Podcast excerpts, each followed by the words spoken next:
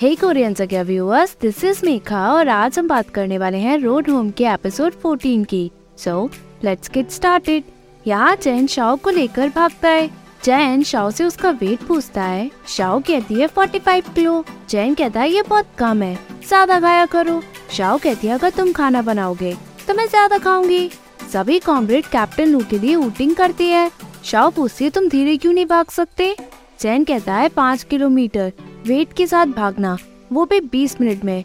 ये एक ट्रेनिंग की बेसिक रिक्वायरमेंट है। मैं इनका पुराना कैप्टन हूँ तो मैं हार कैसे मान सकता हूँ? शाओ पूछती है तो तुम पहले कितना वेट उठाकर भागे? चैन कहता है, बीस किलो। तुम्हारा वेट फोर्टी फाइव के जी है। सो डिफिकल्टी लेवल और बढ़ गया है। बीस मिनट कम टाइम है। मैं एटलीस्ट आधा घंटा तो ले ही सकता हूँ।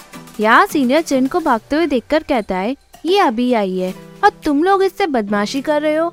तुम लोगों को डर नहीं है कि कहीं ये गुस्सा ना हो जाए? या फिर भाग जाए? कॉमरेड कहता है, हम सभी ने इस बारे में डिस्कस किया। इसलिए हमने दो ऑप्शन प्रिपेयर किए। अगर कैप्टन की गर्लफ्रेंड सीरियस टाइप की होगी तो सभी कैंटीन में उनका मज़ाक उड़ाएँगे। बट अगर वो ओपन माइंडेड की होंगी और सभी से मिलजुल कर रहेंगी तो सभी उन्हें छेड़ेंगे। सीनियर हंस के कहता है, तुम लोग भी ना, चैन फाइनली टास्क कंप्लीट कर लेता है। शाओ, चैन का पसीना पोंछती है। चैन कहता है तो हमेशा ऐसा क्यों दिखाती हो? जैसे सब हैंडल कर सकते हो। भले ही मैं इनका नया कैप्टन हूँ बट तुम्हारे आगे मुझे एम्बेरसमेंट फील होता है। मैं तुम्हें आसानी से जाने देना चाहता था बट अब नहीं। चैन कहता है, तुम अब बोल रहे हो। पहले मैं तुम्हें कितना डांटता था? भूल गई क्या? जिन कहता है, मैं ऐसा नहीं हूँ। जैन कहता है, मैं वेट पुल अप कर सकता हूँ बट चाओ स्कर्ट पहनी है तो मैं कैसे करूँ? जिन सभी कॉमरेड से डिस्कस करता है और कहता है, शाओ, हम तुम्हारे लिए कोई प्रॉब्लम क्रिएट नहीं करना चाहते थे। बट हमें देखना था कि चैन अपनी गर्लफ्रेंड को अपने ऊपर कैसे रखती है, क्योंकि हमने इन्हें किसी भी लड़की के साथ नहीं देखा। कॉमरेड कहता है, हमें कैप्टन लू को टॉर्चर करना था। शाओ का इसमें कुछ लेना देना है ही नहीं। सभी उल्टे सीधे कमेंट करते हैं। चैन उन्हें टाल फेंक कर मार के हंसता है। यहाँ सभी चैन और शाओ के साथ डिनर करते हैं और टोस्ट देते हैं। जिन कहता है, रात बहुत हो गई है, वो गाँव हाय को रूम साफ़ करने के लिए कहता है। गाँव हाय वहाँ से चला जाता है। शाओ पूछती हम रहने का वाले हैं, जिन कहता है, पुलिस का अपार्टमेंट है। वहाँ कैप्टन लू का रूम अभी भी खाली है। तुम लोग वहाँ रह लेना। सभी एग्री करते हैं। शाओ मुस्कुराती है।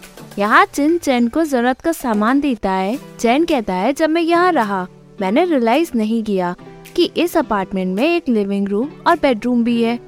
शाओ कहती है, ज़्यादा अच्छा बनने की ज़रूरत नहीं, कि तुम यहाँ किसी भी लड़की को नहीं लाए। जैसे ही चैन उसे प्यार करता है शाओ कहती है, मुझे वॉशरूम जाना है। यहाँ लेडीज़ वॉशरूम नहीं है क्या? चैन कहता है, यहाँ सभी मेल वॉशरूम है, क्योंकि यहाँ सभी मेल ब्रिगेड है। शाओ कहती है तो क्या करे अब हम? चैन शाओ को जैकेट पहनाकर बाहर निकलता है और अंदर से वॉशरूम चेक करने जाता है। बगल वाले रूम की विंडो से कॉमरेड यानी चैन और गाँव आए ये सभी नज़ारा दुबके चोरी देखते हैं। और चैन पे कमेंट करते हैं। बाथरूम में कोई नहीं होता, चैन बाहर आता है। शाओ फाइनली अंदर चली जाती है। चैन गेट पे खड़ा रहता है। जैसे ही शाओ बाहर निकलती है, वो और कॉमरेड को आते हुए देख के छुप जाती है और सोचती है, अभी बाहर निकलना ऑकवर्ड होगा। कॉमरेड बाथरूम जाने वाला ही होता है।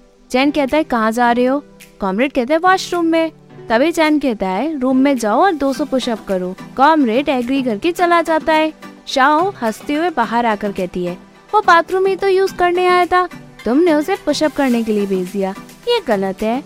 चैन कहता है, वो जागा ही नहीं था। उसे रियलाइज़ ही नहीं हुआ कि हमें उसका कैप्टन नहीं। शाओ हँसते हुए कहती है, तुम बहुत मतलबी हो। चैन कहता है, तुम किसे मतलबी कह रही हो? शाओ कहती है, तुम्हें? और किसे? शाओ और चैन फाइनली रूम में आते हैं। चैन ब्रश करता है। शाओ उसे ब्रश करते हुए देखती है। जैसे ही चैन सोने जाता है, शाओ कहती है ठीक नहीं है। अभी हमारी शादी नहीं हुई है। चैन कहता है तुम ही ने तो कहा था कि तुम मुझसे शादी करना चाहती हो। तभी बाहर से आवाज़ आती है। चैन गेट खोलता है, वहाँ कमिश्नर डू, यानी सीनियर कहता है, मैं कैप्टन लू की गर्लफ्रेंड से मिलने आया हूँ। शाओ, मैंने तुम्हारे रेस्ट टाइम में तुम्हें डिस्टर्ब कर दिया। शाओ मना करती है। सीनियर कहता है, ये इस बार मौत के दरवाजे से लौटा है। मुझे इसके लिए दिल से बहुत बुरा लग रहा था। तो मैं इसकी फैमिली से मिलने चला आया। शाओ कहती है, मैं अभी फैमिली मेंबर नहीं बनी हूँ। सीनियर कहता है, कुछ टाइम की ही तो बात है। चैन कहता है, मैं शादी करने वाला हूँ। सीनियर चैन से शाओ को अच्छे से ट्रीट करने को कहता है और शाओ से चैन की लॉयल्टी और ब्रेवरी की बात करते हुए चैन की तारीफों की पुल बांधता है। वो चैन की शादी की न्यूज़ सुनकर बहुत खुश होता है और सीनियर अपनी विशेष देकर वहाँ से चला जाता है। शाओ कहती है, मुझे लगता है मैंने यहाँ के गुड लीडर को अपने कब्जे में कर लिया है। तुम्हारे सुपीरियर और कलीग्स तुम्हें छोड़ने से हिचकिचा रहे हैं। चैन बैठता है, शाओ पूछते कुछ परेशान कर रहा है क्या? चैन कहता है, जितना मैं सीनियर को जानता हूँ, वो बिना कुछ कहे ही चले गए। शाओ पूछती है मतलब? चैन कहता है, जब उन्हें बताना होगा, वो बता देंगे। जैन और शाओ दोनों एक साथ सोते हैं। दूसरे ही दिन चैन ग्राउंड में पहुँचता है। जिन कहता है, शाओ के साथ रहो। यहाँ क्या कर रहे हो? चैन कहता है, वो सो रही है। चिन कहता है तो रेस करे क्या? चैन और चैन में रेस होती है। पहले झुक के निकलना देन हर्डल्स को पार करके चढ़ के निकलना और पोल से उतरना देन रोप से लटक कर निकलना। डिफरेंट हर्डल्स पार करके लटक के निकलना। कैप्टन लू फाइनली जीत जाता है। चिन कहता है शूटिंग में भी कम्पीट करना है। चैन कहता है, बाद में करेंगे। शाओ उठने वाली है। चैन रूम में आकर शाओ के पास बैठता है। शाओ कहती है, मुझे और सोने दो। जैसे ही चैन शाओ को किस करने ही वाला होता है, तभी गेट बजता है। चैन शाओ को चुप कराता है, वो जैसे ही दोबारा किस करने जाता है, बाहर से कॉमरेड दोबारा आवाज़ लगाता है। चैन कहता है, आ रहा हूँ अभी। शाओ हंस जाती है। चैन कहता है, अगर हमारा ब्रेकअप नहीं हुआ होता तो तुम यहाँ हर साल आकर कुछ दिन रुक सकती थी। शाओ कहती है, कुछ ज़्यादा दिन भी रुक सकती थी। वो जैसे उठती है, चैन उसे अपने बगल में बिठाकर जैसे किस करने जाता है। शाओ कहती है, बस करो, नहीं तो वो लोग बाहर से फिर से चीखेंगे। चैन कहता है तो चीखने दो। शाओ कहती है, अगर तुम जाओगे नहीं तो वो गलत समझेंगे। चैन कहता है, तुम मेरे रूम में रह रही हो।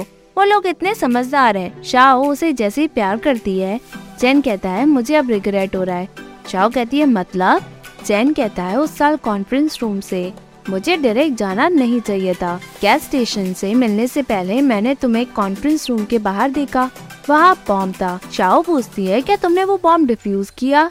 चैन एग्री करता है। शाओ पूछती है, फिर क्या हुआ? चैन कहता है, जैसे ही खतरा टल गया, मैं वापस बेस आ गया। चैन जैसे ही उठकर जाता है, शाओ कहती है, बस इतना ही। और तो बताओ? चैन कहता है, ये मेरा रोज का काम है। इसमें नया क्या है?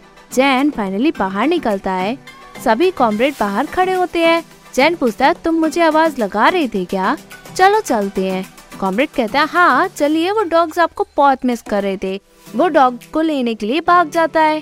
तभी शाओ बाहर आती है। जैन कहता है, मैं ब्रेकफास्ट लाता हूँ। तुम अंदर जाओ। शाओ कहती है, मैं तुम्हारे साथ क्यों नहीं चल सकती? चैन इशारा करता है। शाओ फाइनली अंदर चली जाती है और चैन ब्रेकफास्ट लेने के लिए चला जाता है। और फाइनली वो शाओ की पसंद का ब्रेकफास्ट खरीदता है। यहाँ चिन शाओ से कहता है, तुम किस्मत से मिले हो।